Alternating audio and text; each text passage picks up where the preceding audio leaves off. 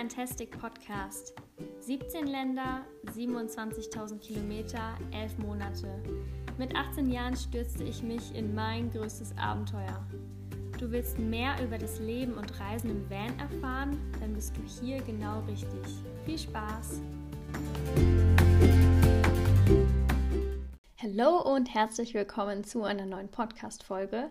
Mein Name ist Nele, ich freue mich, dass du wieder mit dabei bist, denn heute geht es ums Thema Geld sparen im Vanlife. Wie kann ich im Vanlife eigentlich günstig unterwegs sein? Worauf muss ich da achten? Erstmal kurz vorweg, bei diesem Thema spricht ein Profi. Ich bin, seit ich denken kann, immer schon sehr sparsam gewesen. Andere Leute haben mich auch regelmäßig als geizig bezeichnet. Ich glaube, das ist jetzt nicht mehr so der Fall. Und ich ja, wurde auch oft gefragt, warum ich eigentlich so viel spare. Ich war halt dieses Kind, das dann irgendwie mal auch Geld bekommen hat, wenn man halt kein Spielzeug bekommen hat oder so. Und auch als Jugendliche war das noch so. Und ich habe es halt immer gespart und ich war auch mit anderen Sachen sparsam. Zu Halloween Süßigkeiten, ich habe sie aufgespart. Ich habe nichts davon gegessen, glaube ich. Und ich, ja, wurde dann manchmal gefragt, warum ich das überhaupt mache. Und meine Antwort war dann ganz viele Jahre lang, ja, ich spare auf was, ich weiß noch nicht auf was, aber irgendwann, glaube ich, brauche ich mal so ein bisschen mehr Geld. Wir kommen jetzt mal so zu der Checkliste, äh, worauf du achten kannst, um günstig unterwegs zu sein. Erstmal kurz vorweg, ich glaube, ich habe das ein bisschen übertrieben. Ich weiß nicht, ob das noch im gesunden Rahmen war. Das wäre bei mir jetzt auch anders. Ich habe wirklich an Dingen gespart, die vielleicht nicht ganz so sinnvoll sind. Ähm, und da werde ich natürlich auch drauf eingehen. Und der erste Punkt auf meiner Liste ist das Fahrzeug. Erstmal natürlich die Anschaffung. Ähm, da gibt es ja Unterschiede von bis.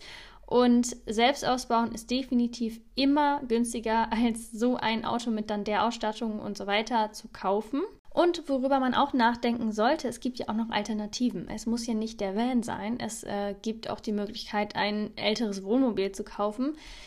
Da ist es so, auch, also aktuell ist ja und auch schon länger ist der Markt auf jeden Fall überteuert und trotzdem sind Wohnmobile mit der gleichen Ausstattung und der gleichen Kilometerleistung und auch meinetwegen dem gleichen Baujahr immer ein gutes Stück günstiger als das, was dann im Campervan drin ist. Was wahrscheinlich daran liegt, dass Vans einfach beliebter sind. Und nicht zu vergessen, wenn sich das jemand auch nicht leisten kann, es gibt immer Möglichkeiten. Also auch wenn du dir ein kleineres Auto kaufst und dann mit Dachzeit unterwegs bist oder so, da gibt es Möglichkeiten von bis. Und genau, dann ist ja auch ein weiterer Punkt der Spritverbrauch. Und auch da, also ich kann jetzt schon mal sagen, das ist ein eigener Punkt, auf den ich gleich eingehen werde. Und deswegen ist es gar nicht so doof zu überlegen, was für ein Auto schaffe ich mir jetzt eigentlich an und wie sieht es mit dem Spritverbrauch aus, weil Diesel war auf jeden Fall mit Abstand auf meiner monatlichen Ausgabenliste unterwegs immer der größte Kostenpunkt. Und ich bin nicht so super schnell gereist wie andere, ganz im Gegenteil. Deswegen, es spricht vielleicht für ein älteres Fahrzeug, ähm, das zu kaufen, weil es vielleicht günstiger ist und trotzdem muss man aber auch die äh, Spritkosten mit einberechnen, weil so ein älteres Fahrzeug meistens ja auch mehr verbraucht. Ja, dann natürlich die Ausstattung. Ein Van, der alles hat, ist ja logischerweise teurer als einer, der halt nicht so viel Ausstattung hat. Ich glaube, da muss man halt auch ein bisschen gucken, was einem selbst wichtig ist und vielleicht auch mal erstmal mit weniger Ausstattung unterwegs sein und gucken, brauche ich das eigentlich wirklich? Ähm, ob, also dachte ich, ich brauche das unbedingt und ich brauche es dann vielleicht doch nicht. Und auch alles, was man als Ausstattung noch so kauft, also irgendwie Campingstühle und was es da alles so gibt oder einen Backofen oder so. Ähm, es ist, glaube ich, auch empfehlenswert, erstmal minimalistisch zu reisen. Wer die Interviewfolge mit Finn gehört hat, der weiß, wie er es gemacht hat. Und zwar ist er von zu Hause losgefahren, hat ein paar wenige Sachen mitgenommen, also der war wirklich sehr minimalistisch unterwegs und hat dann halt unterwegs einfach die Sachen gekauft, wo er gemerkt hat, das brauche ich jetzt. Und ich glaube, das ist somit das Beste, was man machen kann. Ich glaube, die wenigsten wollen auf diese Sicherheit verzichten und erstmal so losfahren und dass dann noch Sachen fehlen.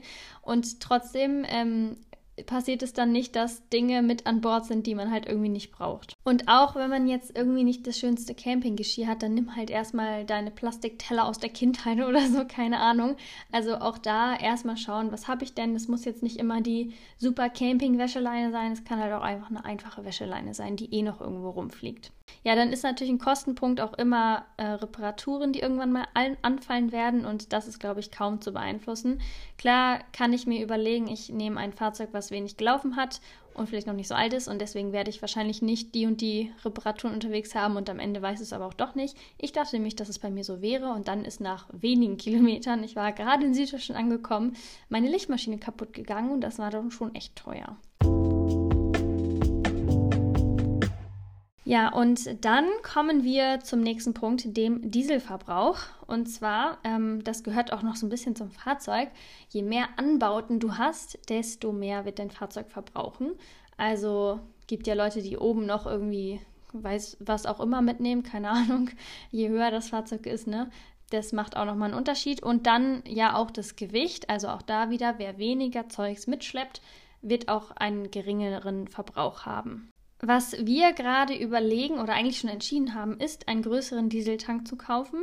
Der jetzige beim Sprinter hat, glaube ich, nur 70 Liter und erstmal kommt man damit nicht so weit. Und zweitens, wenn es ein größerer Tank ist, dann können wir natürlich auch, ähm, und wir werden Vollzeit reisen, also das lohnt sich dann, glaube ich, auch noch mal mehr, als wenn man nur einmal im Jahr unterwegs ist, ähm, können wir dann natürlich auch in Ländern, wo es günstiger ist, dann ordentlich volltanken und das wird sich bestimmt bezahlt machen, zumindest ähm, nach unserer Rechnung. Und deswegen haben wir entschieden, in einen größeren Tank zu investieren. Und dann glaube ich, der Tipp schlechthin, langsam reisen. Und zwar erstmal wenige Kilometer, also langsam in diesem Sinne und auch von der Geschwindigkeit her langsam. Also bei mir war das so, ich, hab, äh, ich konnte echt entschleunigen auf der Autobahn. Es gibt halt irgendwie ganz viele Länder ja, oder ich glaube eigentlich alle außer Deutschland, die ein Geschwindigkeitslimit haben. Und dann bin ich meistens im Ausland so 110 gefahren. Oft durfte man nicht schneller fahren. Und dann, als ich so in Spanien war und da ein bisschen mehr Zeit verbracht habe, bin ich auch oft nur 100 gefahren, weil die halt alle so fahren. Und irgendwie hat es vollkommen ausgereicht und ich hatte ja auch Zeit und irgendwie war das so total entschleunigend. Und ich weiß, als ich wiedergekommen bin nach Deutschland, ich war gerade auf der deutschen Autobahn und ich habe mich so gestresst gefühlt von allen anderen Verkehrsteilnehmern, weil die echt teilweise gerast sind und dann wollte ich überholen und dachte mir so, nee, das kannst du jetzt nicht machen mit 110 oder so. Ähm, und dann bin ich halt auch wieder schneller gefahren. Also das ist mir sowas von hängen geblieben. Ähm, und natürlich macht auch das was aus, ob du jetzt mit 90 fährst oder mit 130. Äh, da wird auf jeden Fall die Rechnung einer Tankstelle einen großen Unterschied zeigen am Ende des Monats oder wann auch immer. Wir machen weiter mit dem Essen. Natürlich ist selbst, äh, selbst Kochen äh, mit Abstand das günstigste. Und auch das habe ich aus Kostengründen fast immer gemacht. Ich weiß noch, damals in Süddeutschland, als mein Auto kaputt gegangen ist und noch ganz viele andere Dinge passiert sind, die einfach nicht gut waren. Ähm, wirklich, da habe ich Sachen erlebt, die meine Reiseplanung ganz schön durcheinandergewirbelt haben. Da ging es mir mental so schlecht, dass ich mir dachte, boah, ich brauche jetzt wirklich eine Pizza. Wirklich. Und dann ähm, bin ich nachts oder so, gefühlt nachts, in ein Restaurant gegangen und habe mir die günstigste Pizza bestellt. Ich weiß gar nicht, ob ich überhaupt ein Getränk bestellt habe. Bestimmt habe ich auch da das günstigste genommen, ähm, weil ich das einfach brauchte und trotzdem so in meinem Sparmodus war. Also das ist das, was ich meine mit diesem ungesunden Geizsparen. Ähm, ich glaube, das muss nicht sein und trotzdem, ich war einfach sehr, sehr günstig unterwegs. Und sonst bin ich, glaube ich, auch nur essen gegangen, wenn ich Besuch hatte, obwohl ich alleine essen gehen eigentlich auch echt empfehlen kann. Ähm, ja, sonst habe ich vor allem, also eigentlich immer gekocht. Ja, wer irgendwie so einen Skandinavien-Roadtrip oder so macht, da ist es ja ganz oft so, dass man in Deutschland nochmal ordentlich, äh, ordentlich einkauft, um dann in Skandinavien den teuren äh, Preisen zu umgehen. Die teure Preise zu umgehen, das ist, glaube ich, ein besseres Deutsch, ne? Das hat natürlich den Nachteil, dass die Wirtschaft im jeweiligen Reiseland nicht angekurbelt wird. Das muss jeder irgendwie für sich selbst entscheiden. Ich habe damals auch noch ordentlich in Deutschland eingekauft und dadurch, dass ich über dreieinhalb Monate in Skandinavien war, war mir auch klar, irgendwann muss ich wieder einkaufen. Gerade natürlich auch frische Produkte. Und auch dort gibt es halt Unterschiede. Ne? Also das ist jetzt vor allem auf Skandinavien bezogen. Im Norden von Norwegen kostet so eine Gurke auch mal schnell 2,50 Euro oder mehr, während du die in Deutschland irgendwie für 1 Euro bekommst da hat man sich dann schon irgendwie Gedanken gemacht, kaufe ich jetzt so Produkte, die so super teuer sind, weil es die in Norwegen nicht gibt, oder kaufe ich mal einen Weißkohl und ernähre mich davon drei Tage, weil das einfach super viel ist und man da halt auch viel mitmachen kann. Also auch da, ne, kann man immer irgendwie vor Ort gucken. In einigen Ländern ist es halt auch günstiger, sein Gemüse oder so auf dem Markt zu kaufen, ähm, gerade so auch in den äh, südeuropäischen Ländern, wobei ich da jetzt gar nicht so ganz die Preise im Kopf habe, was mir aufgefallen ist in den Ländern, in denen ich war ähm, dass Deutschland auf jeden Fall ziemlich günstig ist, was Lebensmittel angeht.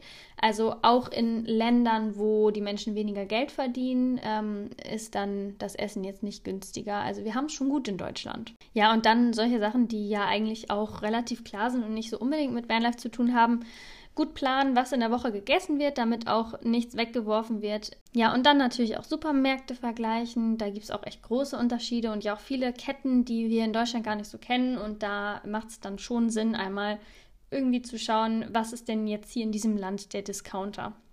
Ja, und jetzt kommen wir zu drei Kategorien, wo wirklich viel Geld gespart werden kann und theoretisch braucht man da echt nichts ausgeben. Und zwar Schlafen, Parken und Wasser. Also Schlafplätze, das ist natürlich so eine Sache. In einigen Ländern ist es legal freizustehen und in anderen ist es toleriert und in anderen ist es nicht legal. Und da würde ich mich auf jeden Fall vorher informieren. Ich habe dazu auch, noch, auch mal eine Folge gemacht zum Thema Stellplatzsuche. Und in Portugal zum Beispiel war es bei mir damals noch toleriert und ist jetzt echt streng verboten. So, das würde ich da jetzt nicht mehr machen. Ähm, und wer Portugal bereisen möchte, der muss dann natürlich zwangsläufig irgendwie Stellplätze aufsuchen, die wahrscheinlich was kosten werden. Ich weiß nicht, ob es da jetzt auch so kostenlose Stellplätze gibt, wo es gestattet ist, mit dem Wohnmobil zu übernachten. Ähm, das gibt es nämlich tatsächlich in einigen Ländern, in so Gemeinden irgendwie, die dann wahrscheinlich auch sich freuen, wenn Wohnmobile ähm, dort parken und vielleicht ein bisschen vor Ort die Wirtschaft ankurbeln und aber auch nicht jetzt irgendwo wahllos im Wohngebiet oder überhaupt irgendwo stehen. Also diese kostenlosen Stellplätze, ähm, die auch oft über Park 4 Night gefunden werden können, die, das sind meistens jetzt nicht die allerschönsten, irgendwie mit der schönsten Aussicht oder so. Und trotzdem finde ich, es ist eine ganz gute Sache, die auf jeden Fall auch unterstützenswert ist. Also immer dann, wenn es geht, äh, das ist jetzt so mein Tipp, auf jeden Fall freistehen. Das war für mich eh das Schönste. Ich habe wirklich ganz selten Geld ausgegeben für einen Schlafplatz.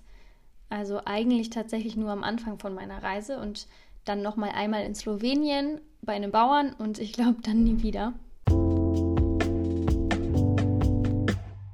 So, bevor es gleich weitergeht, möchte ich mich einmal bei Vicon bedanken.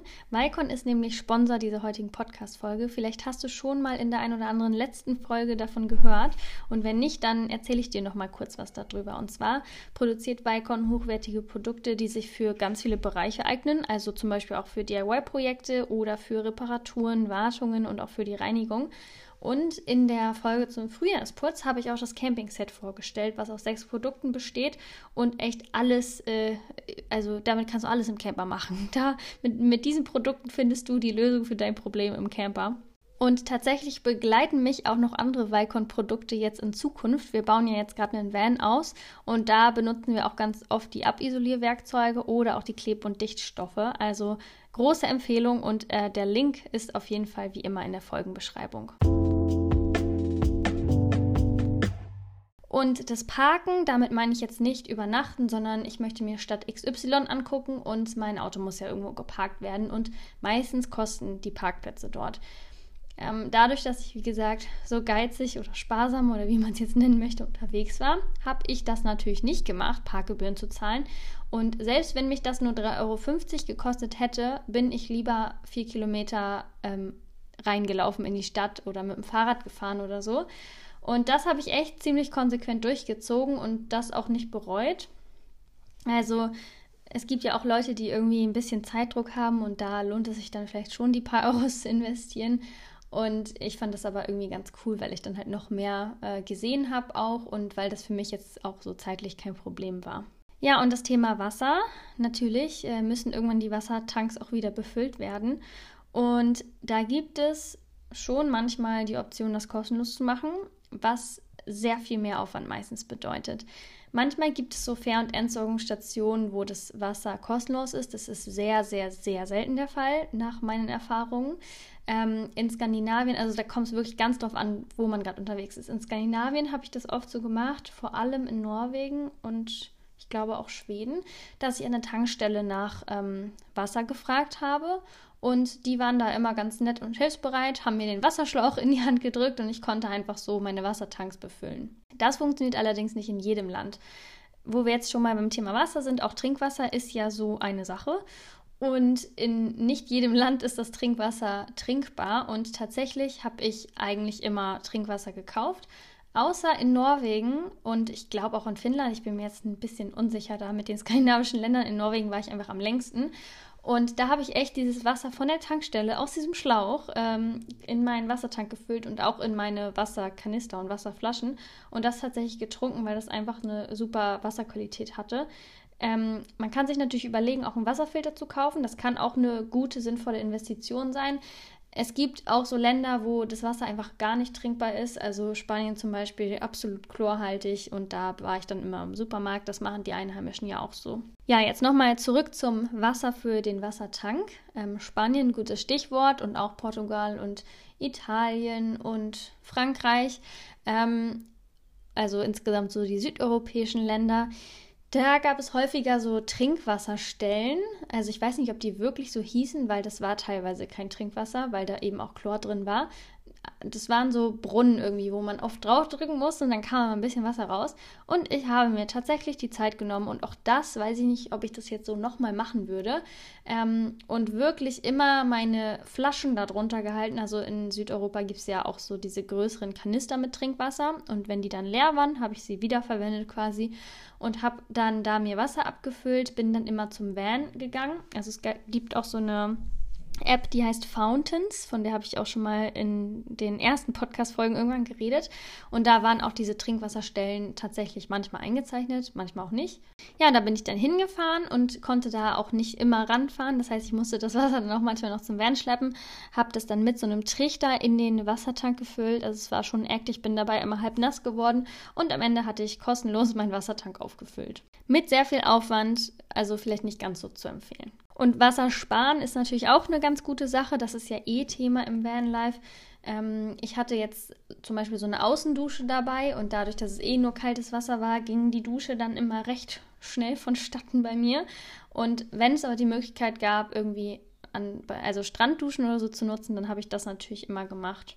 Und noch ein guter Tipp, um Wasser zu sparen beim Abwasch das habe ich auch von Finn gelernt. Ähm, es gibt ja diese Drucksprüher. Ich weiß nicht, ob das genau die richtige Bezeichnung dafür ist.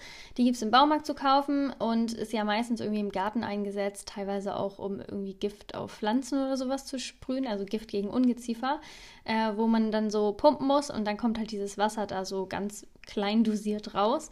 Und damit hat Finn seinen Abwasch immer gemacht und so ein, er hat irgendwann auch nochmal so, sich so ein Ding in größer gekauft und dann damit auch teilweise geduscht. Und das ist wirklich sehr, sehr, sehr wassersparend, sehr. Mich würde es, glaube ich, ein bisschen nerven, damit meinen Abwasch zu machen, weil das halt irgendwie einfacher ist, wenn das einfach nur so unter der Spüle gemacht wird. Ähm, und dadurch, dass da aber Druck drauf ist, wird halt, also wird halt einfach nicht so viel Wasser benötigt, weil sich dann so die Essensreste auch schon von den Tellern lösen. Ist eine Sache, die auf jeden Fall empfehlenswert ist. Und wo wir gerade beim Thema Wasser waren, gehen wir mal direkt zum Thema Wäsche. Ähm, Wäsche habe ich meistens in Waschsalons gewaschen. Und warum sage ich meistens? Weil das allererste Mal, als ich Wäsche waschen wollte, habe ich das nicht in einem Waschsalon gemacht, sondern per Hand gewaschen, weil ich dachte, ja, das Geld kann ich mir sparen. Leute, macht das nicht. Macht das einfach nicht. Das ist okay, wenn das irgendwie mal zwei kleine Teile sind oder so. Ich habe wirklich meine komplette Wäsche von irgendwie vier Wochen oder so per Hand gewaschen und es hat mich locker vier Stunden gekostet. Ähm, und danach habe ich es nie wieder gemacht. Also ich finde, dass Waschsalons auch echt mittlerweile teurer geworden sind. Auch äh, je nach Land gibt es da natürlich auch wieder Unterschiede. Ähm, und es kann schon sein, dass dann irgendwie, weiß ich nicht, eine Waschmaschine inklusive Trocknen oder so 15 Euro kostet. Mm, also wie gesagt, ist wirklich ganz, ganz unterschiedlich. So tendenziell fand ich schon oft ein bisschen überteuert und trotzdem habe ich das dann gerne in Kauf genommen, weil ich dann nicht per Hand meine Wäsche waschen musste. Ja, und der letzte Punkt auf meiner Liste, das ist das Thema Souvenirs. Und da muss sich natürlich jeder selbst fragen, muss das sein oder muss das auch nicht sein? Und ich war nie so ein Typ dafür. Ich habe eigentlich auch sonst im Urlaub keine Souvenirs mitgenommen, was bestimmt auch mit meiner Sparsamkeit und meinem Minimalismus zu tun hat. Und grundsätzlich auch einfach, also ich kaufe nur Dinge, die ich brauche und ich kaufe auch erst, also ich kaufe diese Dinge auch erst, wenn ich sie brauche. Und tatsächlich habe ich trotzdem innerhalb meiner Reise auch was gekauft. Und zwar mein erstes Souvenir habe ich in Tarifa gekauft, also ganz im Süden von Spanien. Das heißt, da bin ich schon mal halb durch Europa gefahren. Da war ich auf jeden Fall schon einige Monate unterwegs. Und das habe ich mir auch gut überlegt. Ich war nämlich länger in Tarifa und ähm, habe das gesehen. Es handelt sich um zwei Traumfänger. Ähm, und da habe ich äh, ja nochmal, glaube ich, ein paar Nächte drüber geschlafen und dann, als ich Tarifa verlassen habe, habe ich sie mitgenommen. Außerdem habe ich auch aus Frankreich und Spanien, glaube ich, auch Muscheln mitgenommen, die es auch in allen Läden zu kaufen gab. Und die gab es aber auch einfach am Strand. Das war auch so mein Souvenir. Und ich glaube, das war es tatsächlich auch schon. Ich habe aus Norwegen nochmal so Äste, die an Land gespült waren, mitgenommen, die ich auch über alles liebe, weil die einfach schön sind. Und da habe ich natürlich auch nichts für bezahlt. Und sonst habe ich, glaube ich, kein Souvenir gekauft. Ich weiß von anderen Menschen, dass sie das ganz anders handhaben und teilweise auch Geschenke oder so kaufen.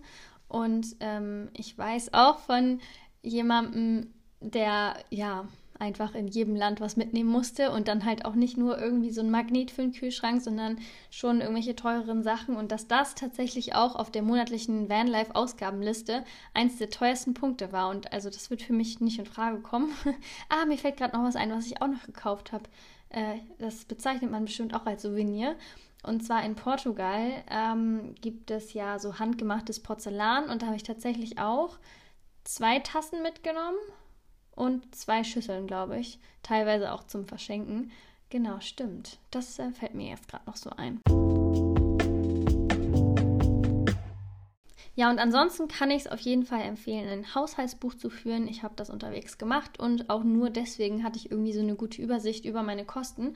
Und da ist mir auf jeden Fall aufgefallen, als ich am Anfang auf einem Campingplatz stand, als mein Auto kaputt war und ich da auch nicht weggekommen bin und auch einfach dahin geliefert wurde, weil da noch ein paar andere Dinge waren, ähm, wie sehr das doch ins Geld geht, auf äh, Stellplätzen zu stehen. Ich habe letztens mal wegen was anderem geschaut und habe gesehen, dass so für eine Person und Fahrzeug so 30 Euro auf einem ganz normalen Campingplatz völlig normal ist. Also das finde ich schon wirklich sehr verrückt. Und dann zahlt man ja auch noch extra für den Hund und nochmal extra für dies und für das. Also das geht schon, glaube ich, sehr ins Geld, wenn äh, man häufiger auch auf Stellplätzen ist. Ja, und ansonsten, wie gesagt, war mein Learning, okay, Diesel ist auf jeden Fall die allerhöchste Ausgabe und es gibt auch definitiv viele Möglichkeiten, um Geld zu sparen. Also ein Haushaltsbuch führen lohnt sich auf jeden Fall, muss ja jetzt nicht über drei Jahre sein, sondern erstmal irgendwie am Anfang der Reise, äh, weil das ja auch einfach eine ganz individuelle Sache ist, wo dann das Geld hingeht. Und ich will jetzt hier auch nicht irgendwie sagen, ihr müsst alle so sparsam unterwegs sein, wie ich es war. Also wie gesagt, ne, das sind einfach nur Tipps und jeder macht so ein bisschen sein eigenes Ding draus. Und ähm, auch noch eine Sache, die mir zu dem Thema eingefallen ist. Ähm, es ist auf jeden Fall super sinnvoll, eine Kreditkarte dabei zu haben, die keine Auslandsgebühren verlangt. Ich habe damals vor meiner Reise mich darüber informiert und ähm, ja, habe dann mir, also habe eine, hab, ich kann nicht mehr reden. Ich habe die Bank gewechselt, die eine kostenlose Kreditkarte angeboten haben. Das war ja damals 2018 und ich weiß, dass jetzt vier Jahre später da es noch viel mehr andere Möglichkeiten gibt. Also es gibt auf jeden Fall jetzt mehr Banken, die auch noch kostenlose Kreditkarten anbieten. Und ähm, ich bin auch immer noch bei der Bank. Ich nutze meine Kreditkarte tatsächlich auch ganz häufig im deutschen Alltag und merke immer wieder, dass es in Deutschland nicht ganz so einfach ist, überall mit Kreditkarte zu zahlen. Und ja, das ist was, was ich empfehlen kann, nicht nur für Leute, die Vollzeit reisen, sondern auch so, weil dass man mal im Ausland ist, kommt ja auch manchmal so vor, ne? Auch äh, wenn der feste Wohnsitz in Deutschland ist.